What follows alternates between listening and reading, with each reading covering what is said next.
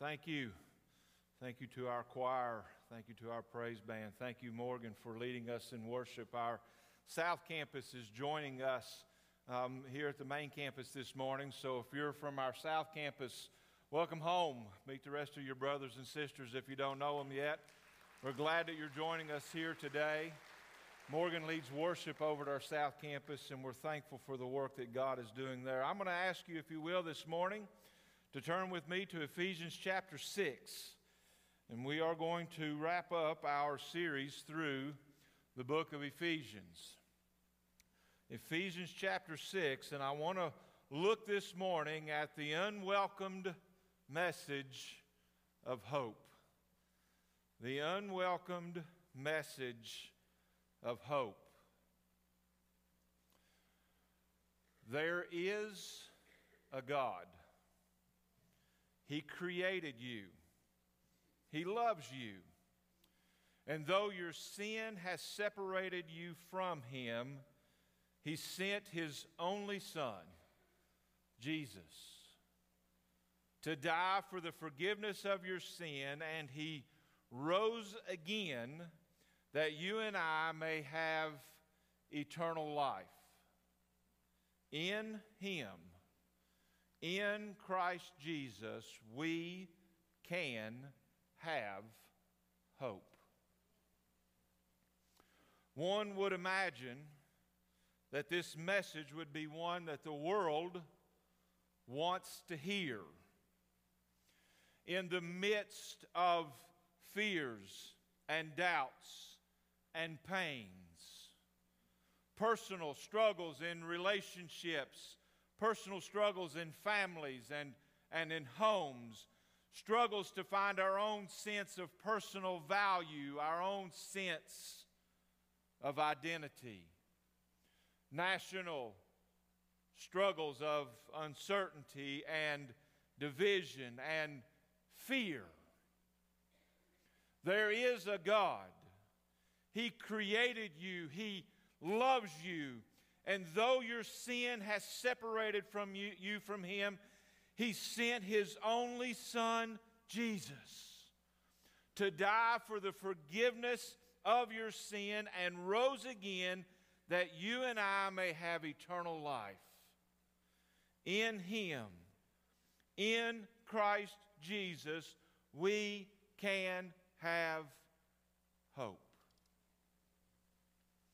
One would imagine that this message would be one that the world would want to hear. Yet it is not. Indeed, from the time of Christ, this message, this message has been fought against. It has been disregarded. It has been ridiculed.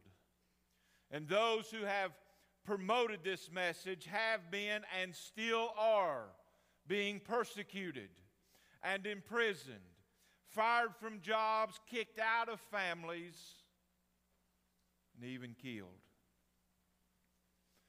Open Doors USA, a, a ministry that provides information on worldwide, worldwide religious persecution, reports that according to the U.S. State Department, Christians in more than 60 countries in our world face persecution from their governments or surrounding neighbors simply because of their belief in Christ. As a matter of fact, they go on to say that one in every 12 Christians in the world lives in an area or in a culture in which Christianity is illegal forbidden, or punished. There is a God. He created you, He loves you. And though your sin has separated you from Him, He sent His only Son, Jesus, to die for the forgiveness of your sins, and He rose again that you and I may have eternal life in Him, in Christ Jesus, we can have hope. Yet in 2016, Time magazine published an online op ed entitled, Regular Christians Are No Longer Welcomed in American Culture. Today, we celebrate Easter, the time when we, when we pay particular attention to remember the, the death and primarily remember the resurrection of Jesus Christ. The story that is recounted in all four Gospels of the New Testament. Today is the day we celebrate that the Son of God is no longer dead, but indeed is risen to offer eternal hope to all who call on his name. So, why?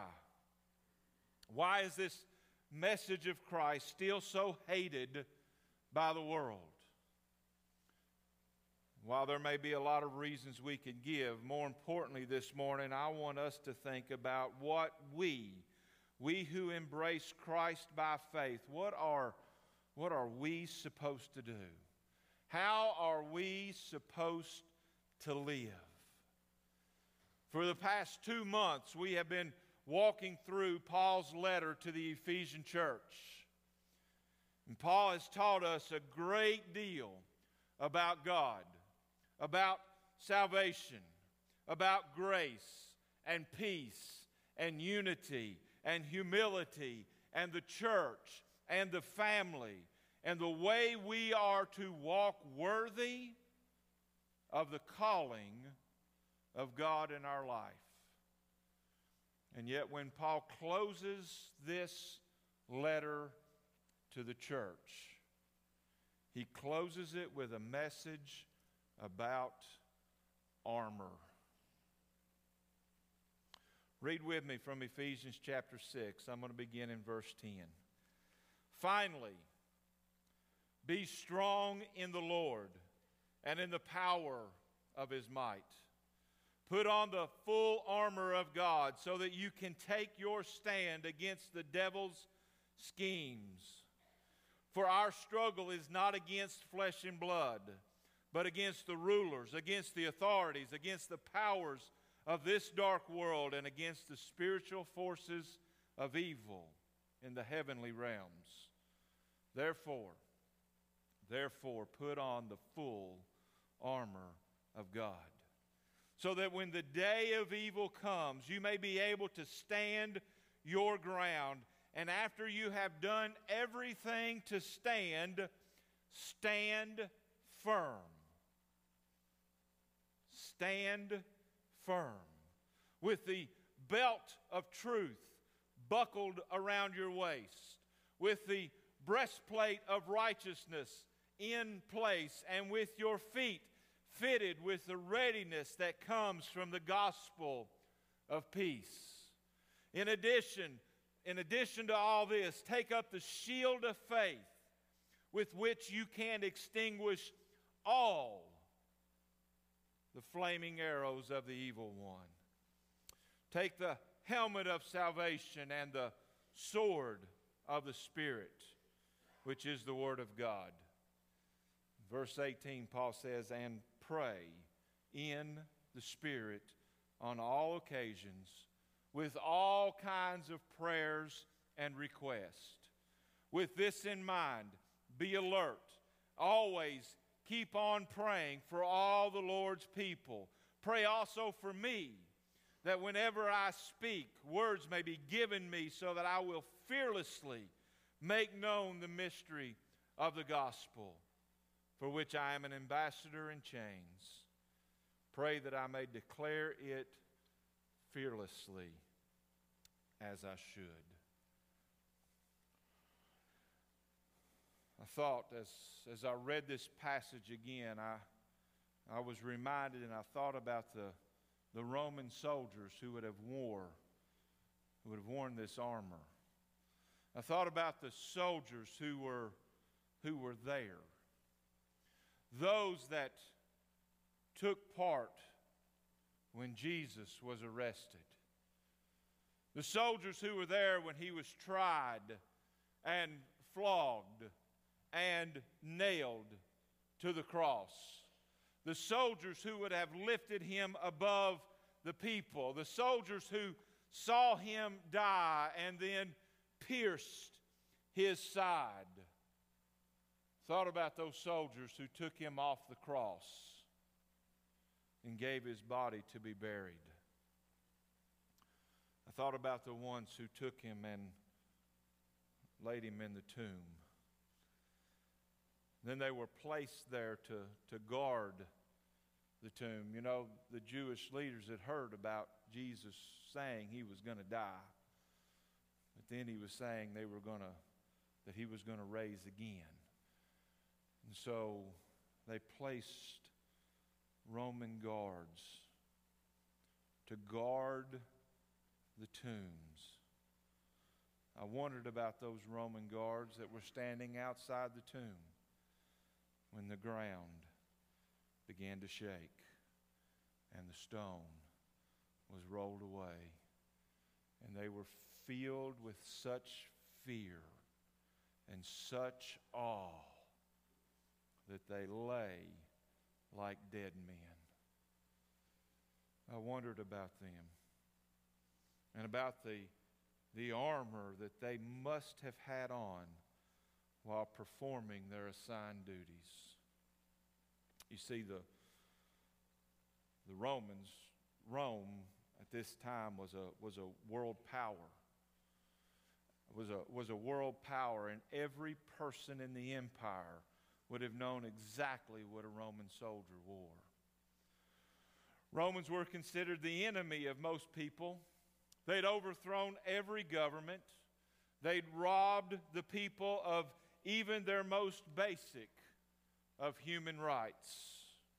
Most common folks, both Greek and Jewish, would have probably not put Rome on their top 10 list of most admired people groups.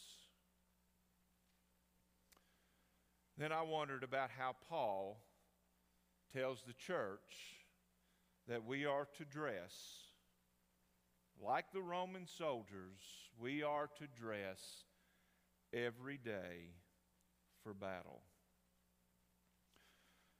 You see, the church suffered great persecution even during the time of Paul. Remember, Paul writes this from prison because he's been arrested for sharing the gospel. And so, Paul, I think, is telling the church here is how we are to function in this world that does not want to hear the message of the gospel, that does not want to hear that hope is found in Christ. This is how we are to function in the world that does not want to hear the message of repentance and belief in a crucified and risen Jesus Christ. And so Paul says, Stand. Be strong in the Lord and stand. And then Paul makes three important observations that I want us to see from this passage this morning. The first of those is that Paul calls out our real enemy. Paul calls out our real enemy. In verse 11 and 12, Paul says, Put on the full armor of God so that you can take your stand against the devil's schemes. For our struggle is not against flesh and blood, but against rulers and against authorities, against the powers of this dark world, and against the spiritual forces of evil in the heavenly realms. Christian is our real enemy is not flesh and blood. Our real enemy is not the ones leveling the persecution.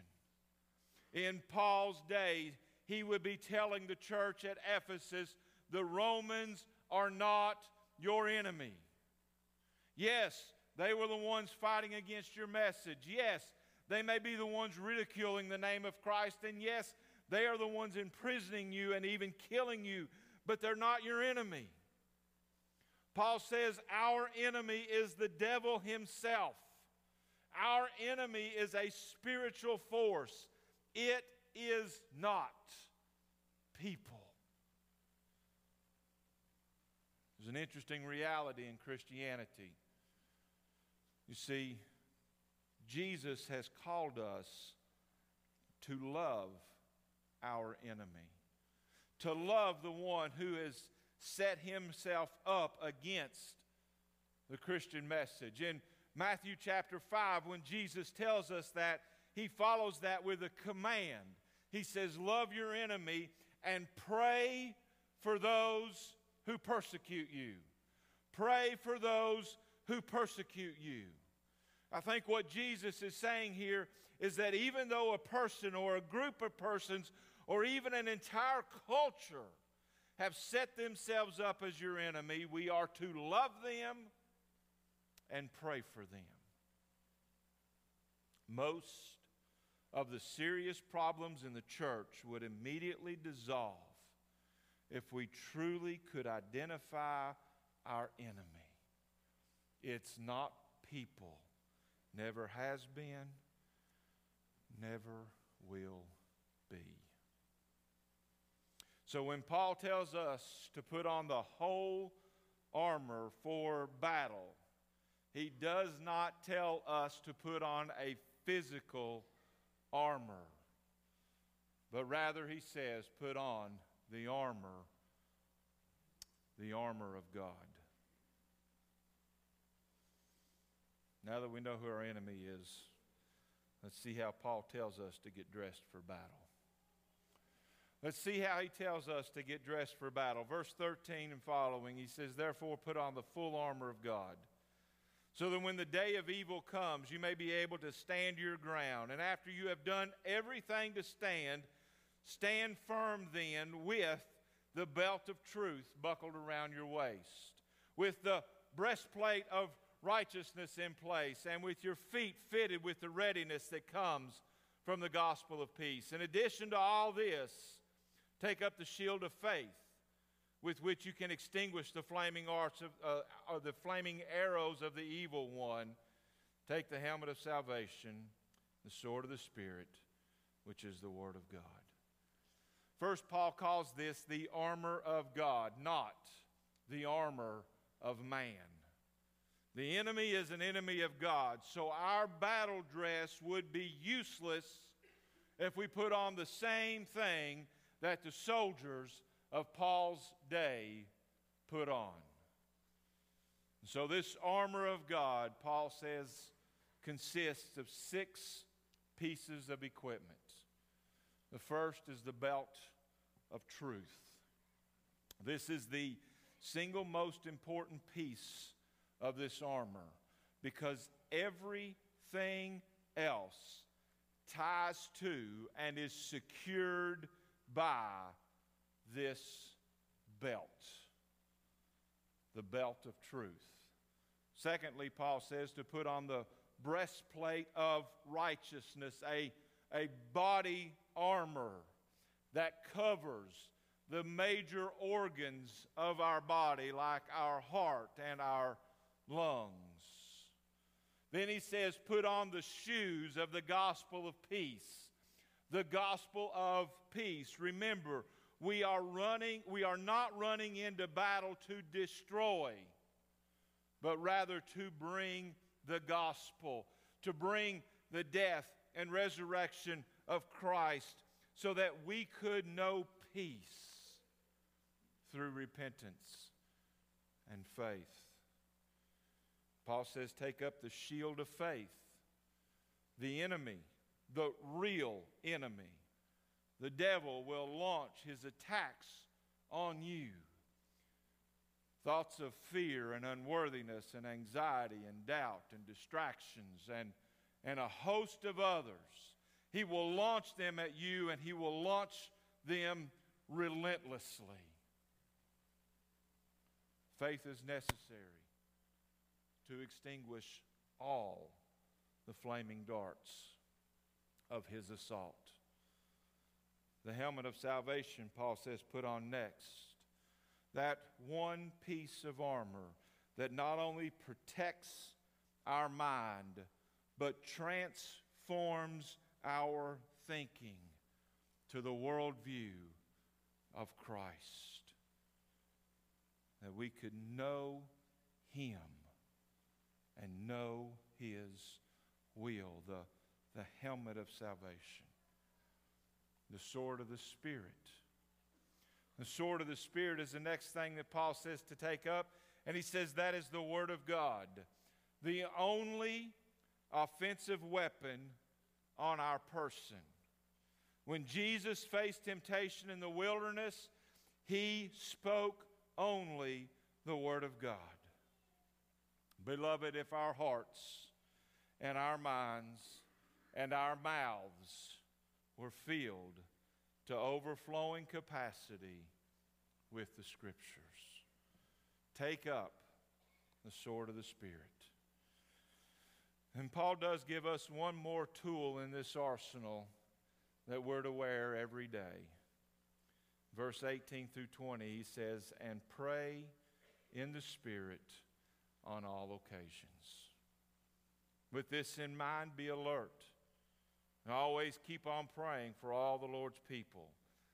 Pray also for me that whenever I speak, words may be given me so that I will fearlessly make known the mystery of the gospel, for which I am an ambassador in chains.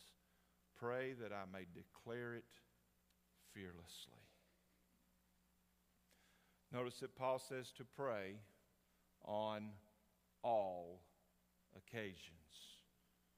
All occasions with all kinds of prayers.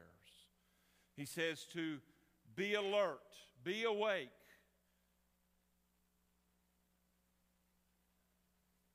And pray. Pray for each other. And then Paul says, finally, pray for me so that as I proclaim and declare the gospel, I can do it boldly and fearlessly. The armor of God.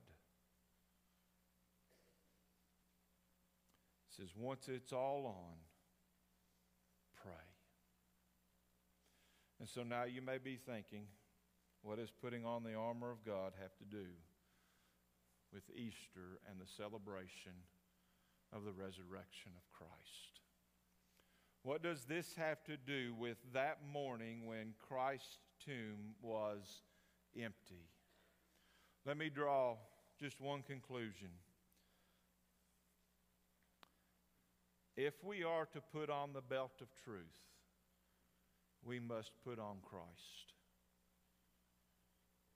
He says, Jesus says in John 14, 6, I am the truth. If we're to put on the belt of truth, we must put on Christ. If we are to put on the breastplate of righteousness, we must put on Christ. As far back as the Old Testament prophet Jeremiah in chapter 33, verse 16, the Bible says, Our salvation is from the Lord who is our righteousness.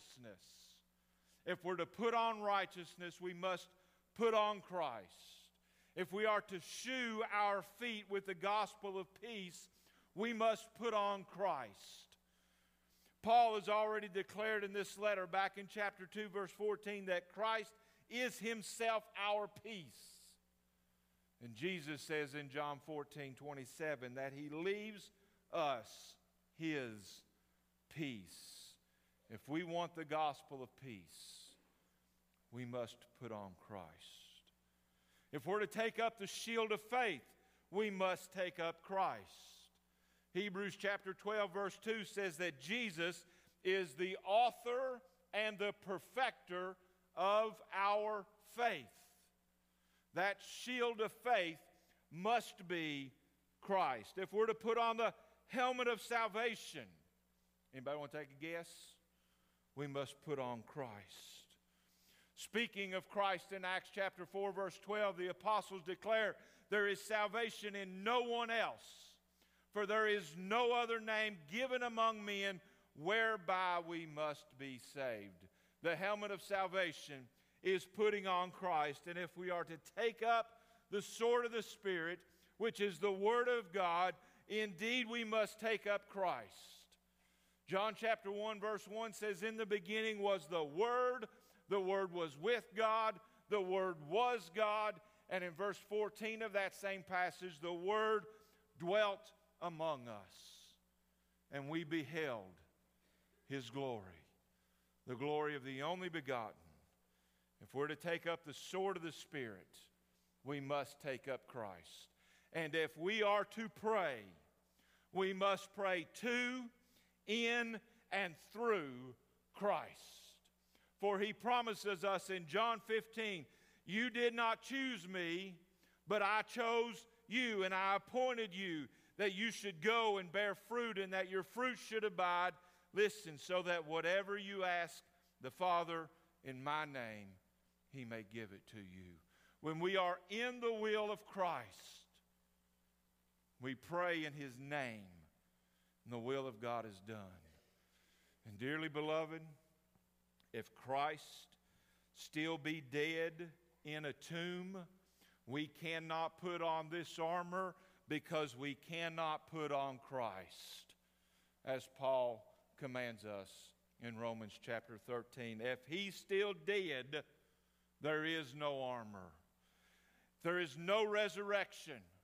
If there is no Easter, then the message, the message that there is a God, that He created you, that He loved you, and though your sin has separated from you from Him, He sent His only Son, Jesus, to die for the forgiveness of your sins and rose again that you and I may have eternal life that in Him, in Christ, we can have hope. If there's no resurrection, then that message should be ridiculed. It should be banned and outlawed because it is foolishness. If there is no resurrection, then we Christians, as Paul declares in 1 Corinthians 15, are the most pitiful. But if it's true, the resurrection is real. If we do genuinely have a Creator and we can genuinely know Him, then that message, that message can change the world. That message can change our lives because we can live in the presence of our enemy in peace and joy. If that message is true, then we can walk through the valley of the shadow of death and have no fear. If that message is true, then we can fearlessly and boldly proclaim the mystery of the gospel of Jesus Christ to the world. There is a God. He created you. He loves you. And though your sin has separated you from Him, He sent His only Son, Jesus, to die for the forgiveness of your sin. And he rose again that you and I may have eternal life in him, in Christ Jesus. We can have hope. You know, friends, this morning, I really don't care where this message is culturally or legally accepted or rejected. I really don't care if I can proclaim it in any country to any people in all the world with or without fear of persecution. That's not really my biggest concern in this very moment. I do care. However, I, I, I do care if you are hearing this message. And this morning, I do care if it is accepted or rejected in your life. I do care if you are hearing and heeding the call of God. I do care if you will repent of your sin and believe in your Savior. I do care if you are willing to put on or put on again the whole armor of God. You know, my favorite words in the whole Bible are found in Luke chapter 24, verse 6. My favorite words in the whole Bible Luke 24, verse 6. He is not here, but has risen. He is not here, but has risen. Those seven words give meaning to every other message we can proclaim. So, one more time. Is this message welcomed in your life? You know, I told you that I was thinking about those Roman soldiers who were there when Christ died, how they beat him, how they mocked him, how they stripped him, how they divided and gambled for his clothes, how they nailed his hands and his feet to a cross. But there was one Roman soldier, a centurion, the commander of the troops, if you will. You see, he saw Jesus die. He saw the earthquakes and the darkness. And in Matthew chapter 27, verse 54, we, we hear a record of his testimony when standing at the foot of the cross. He says, Truly, this was the Son of God. There is a God. He created you. He loves you. Though your sin has separated you from Him, He sent His only Son, His only Son Jesus, to die for the forgiveness of your sin, and He rose again that you and I can have eternal life. There is hope in Christ Jesus. We can have hope started this morning by reminding us that too often this message of hope is unwelcomed in our lives and in our culture. It was rejected by the culture of that one Roman centurion as well. But I pray that, like him, we embrace the hope anyway. Father, this morning, we thank you for the hope that is in Christ.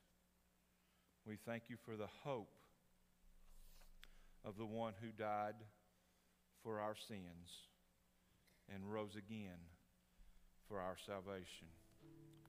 We thank you this morning that you are our Creator and that you love us and that you demonstrated your love for us in that while we were still sinners, Christ died. Father, this morning we thank you that we can lift our hearts, our voices, our prayers, our songs, our worship, because you are worthy as you demonstrate your grace to we who have rejected you. So, Father, this morning I pray I pray that if our hearts have never embraced, or maybe we have grown cold to the reality that you created us and you loved us and you sent your Son, and we can have hope in Him.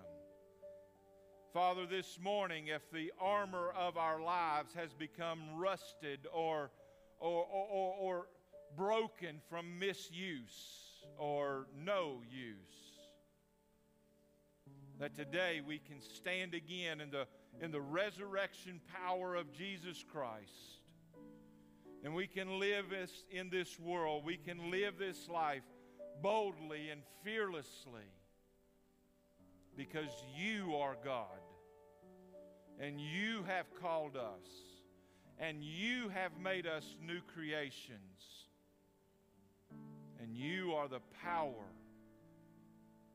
to take the next step. So, Father, this morning on this celebration of Easter, I pray for those who are still dead in their trespasses and sin, that today they can be baptized in the likeness of your death and raised again to walk in a new life. And I pray for those of us, Father, who may have grown cold, that we would put on the armor and we would stand and we would proclaim. Father, this morning, if there is a need among our church, I pray that you would draw and you would call us to you. That at the foot of the cross and in light of the empty tomb, your hope